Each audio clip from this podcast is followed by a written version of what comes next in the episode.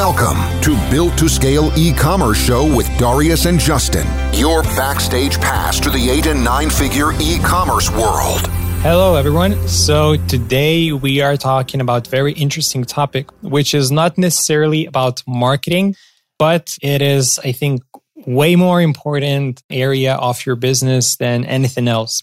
So today's topic is zero dollar investment that will create your e-commerce more profits. So generally, what's the area? Can you guess? Any guesses? So generally, it is finances. So what will create more profits is actually monitoring your financials. So why monitoring your financials is extremely important because you cannot make proper decisions if you don't know your numbers. It's not only in the marketing, but in your business financials, monitoring the numbers and income, like the revenue, your costs, your profits at the end of the day, taxes and so on is the most important thing that you should do and you should learn about. So Today we'll talk about, I'll give you like a few overviews, what we do, my recommendation of the book, recommendation, how we do it and what you should focus on. So let's start with the book. I highly recommend a reading for every entrepreneur Profit First book. It's, I think, by Mike Michalowicz or something like that. Don't remember the exact author's name, I think. But Profit First, definitely you'll find it's in Amazon or like on Google it, and you'll definitely find it.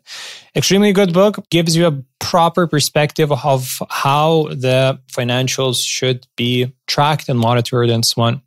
So they give you some rules, uh, actionable steps, and they talk about a huge problem that accountants and entrepreneurs face. They usually are talking about different things and usually they are not on the same page.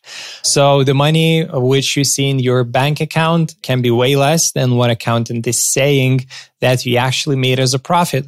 There are like a several reasons why it happens, but yeah, read a book and you'll know way better. But now coming back to what we do and why we do. So generally, let's talk more about the e-commerce businesses and I'll just really cover about maybe how we manage our own financials, or maybe we'll push it to the next recording.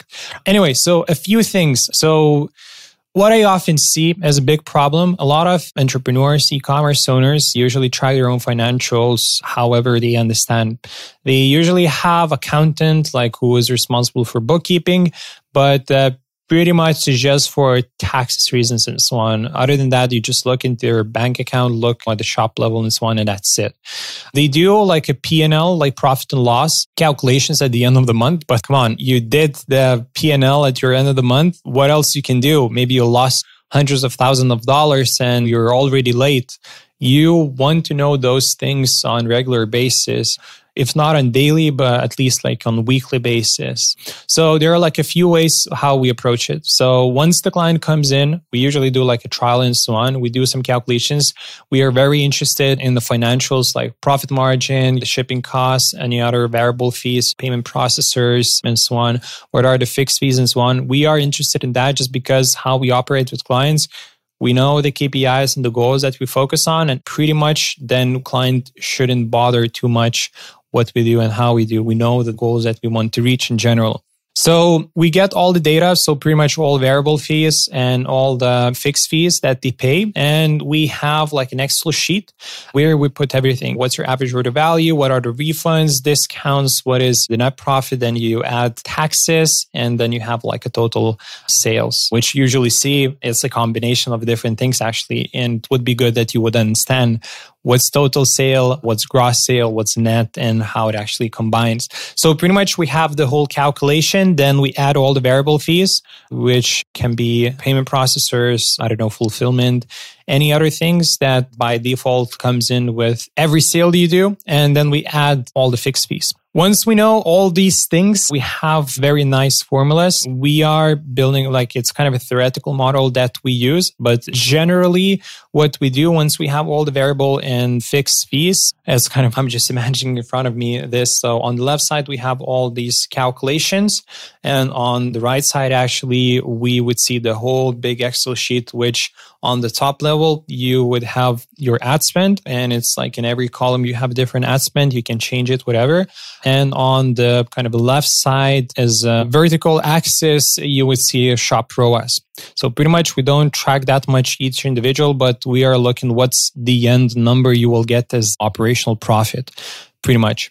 So all variable fees and fixed fees taken into account. And then we see at what level, let's say if you spend 10,000, if you spend 50,000, 200, 300 or whatever. And what's the shop ROAS that you're getting on your store? Pretty much then you will see pretty accurate operational profits. This helps us for us to have a good perspective on operational profits. And what we have seen why we develop this type of calculation is that usually when the clients come in, they usually have a certain mindset of what ROAS they need to get and they cannot go lower. And they never take into account that the more you spend, you pretty much cover all your fixed fees. You have, of course, variable fees but what it's left, that's your operational profit. So pretty much once you grow, your fixed fees aren't growing proportionally at the same rate. So if you were a hundred K business and if you go to like 200 or like 300 K a month, your fixed fees wouldn't grow. Maybe they'll grow like 20, 30% or something, but they won't double. So at the end of the day, you covered your fixed fees, but what's left pretty much your operational profit. And that's why you can get actually lower ROAS. That's okay. And you will still be making way more money. And that's after all the fees, let's say for us, for others, and so on. Pretty much you are able to understand at the higher spend, at the lower ROAS, you're still making way more money and as your profits and you're covering all the fees that you have to cover. So this is one of the theoretical models that we use. Another model that we use to track it on daily and weekly basis. If you're on Shopify, there's like a few apps that could be used, order metrics, lifetimely. I think maybe there's something else, but pretty much when we start looking into shop level, let's say as an example, lifetimely, we go to lifetimely dashboard and it connects with different platforms. Let's say Facebook, AdWords, I think emails as well. And as well, it will connect, you will add up all the variable fees. What are the product costs? What are the shipping, the fulfillment costs of each individual product? So pretty much it's pretty accurate, to be honest. I was checking with the clients and so on. They said it pretty much shows exactly what they have in their bank account. So any custom fees and costs that you have, you will put it manually, but pretty much then we actually can monitor clients' profitability even on daily basis. And this is what we do. And this is very helpful when you're spending huge amounts of money, especially in, let's say you're spending $10,000, $20,000, or with some clients, we're spending $100,000 a day.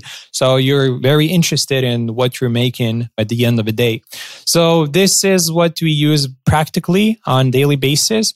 And the last thing, what we use for planning so you understand that when you're using like several different channels, the last dashboard kind of calculation that we do is that we try to understand how each channel contributes to the final ROAS and profitability on the shop level. So pretty much what we do, let's see if we just take into consideration Facebook, AdWords, emails, for instance, and there's like direct organic or something that's not reported. So we already have three channels that we're using. So pretty much maybe on Facebook, you're spending $50,000 on AdWords. Let's say you spend $20,000 on emails to generate X amount of money.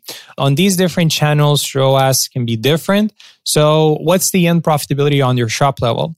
So by adding those numbers into the calculation, you start growth hacking and thinking in a different perspective. You start thinking a little bit from what you want to achieve and then start playing with the numbers, then you will understand how you will achieve it. So let's say you want to achieve 300K a month. So on Facebook, you would spend, I don't know, let's say 100K, your ROAS would be two. On AdWords, you would spend, I don't know, 20K, your ROAS would be, let's say four. And what's then the actual ROAS on the shop level? And once you add X amount of money from email flows or like campaigns, then you'll see how is it changing.